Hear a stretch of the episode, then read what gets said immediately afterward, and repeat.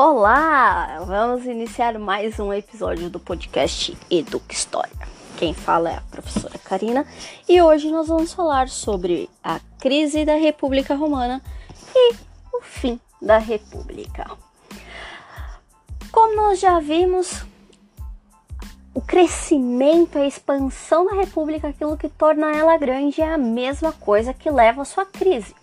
O território romano, com as guerras de expansão, como as guerras itálicas e as guerras púnicas, é lotado de escravos, né? Então a população dos territórios conquistados, além, claro, dos soldados, é transformada em escravo.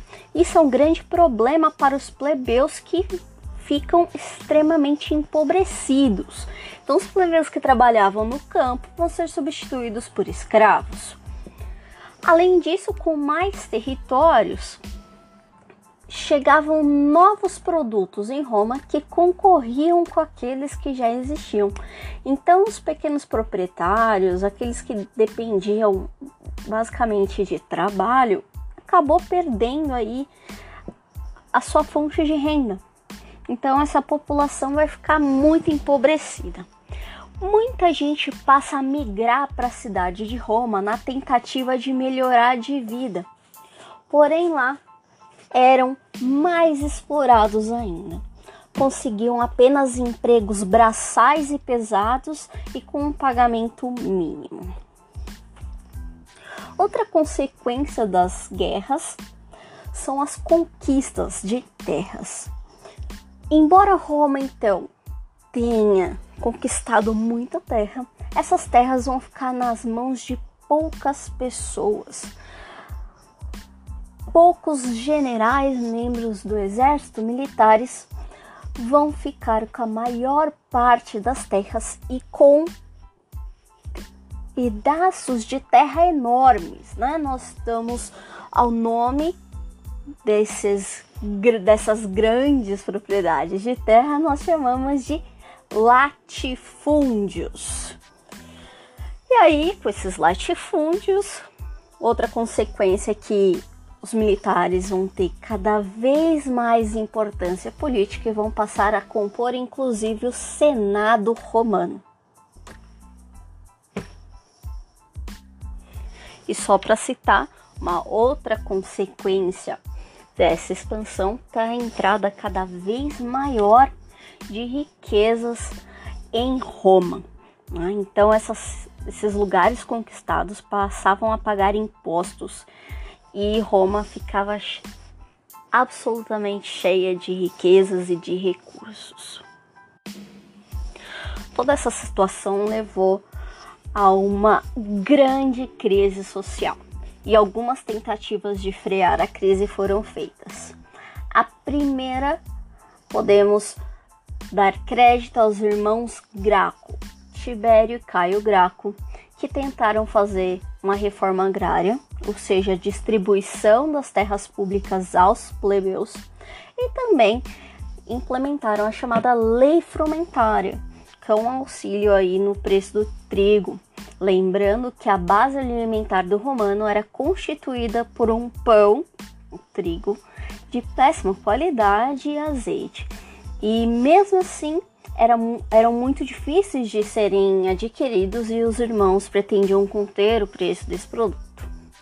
Os dois irmãos acabam mortos, é, porque essas medidas, obviamente, vão colocar eles em oposição aos senadores privilegiados que não querem essas reformas.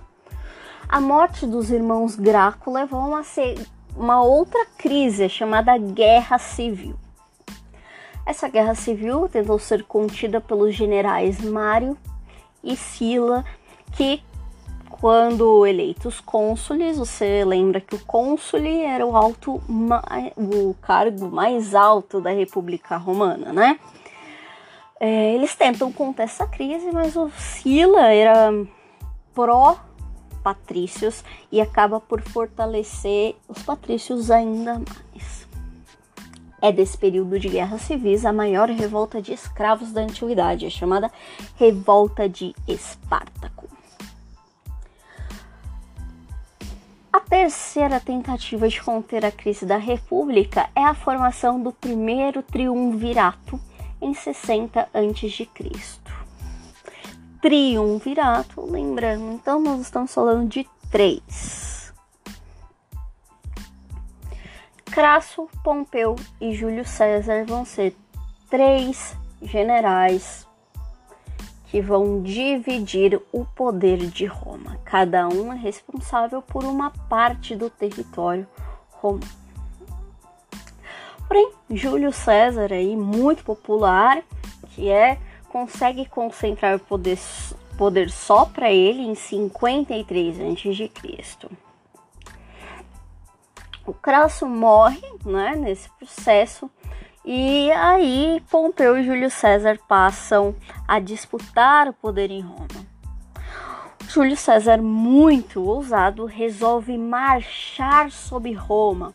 Ele não tinha ficado com, com a Península Itálica, né? E ele vai com o seu exército até Roma e, ele teria dito nesse caminho uma, uma frase famosa: sorte está lançada. E aí, quando ele entra na cidade de Roma, tanto Pompeu quanto os senadores abandonam a cidade e Júlio César passa a governar sozinho. Pompeu ele foge para o Egito e lá o faraó achando que estaria fazendo um grande favor ao grande Júlio César, acaba matando Pompeu. Só que essa atitude não agradou Júlio César, que invade o Egito, tira do trono o faraó Ptolomaico e coloca no lugar a irmã dele, Cleópatra. E aí, claro, ele se casa com Cleópatra, né? Nós temos aí basicamente a conquista do Egito por Roma.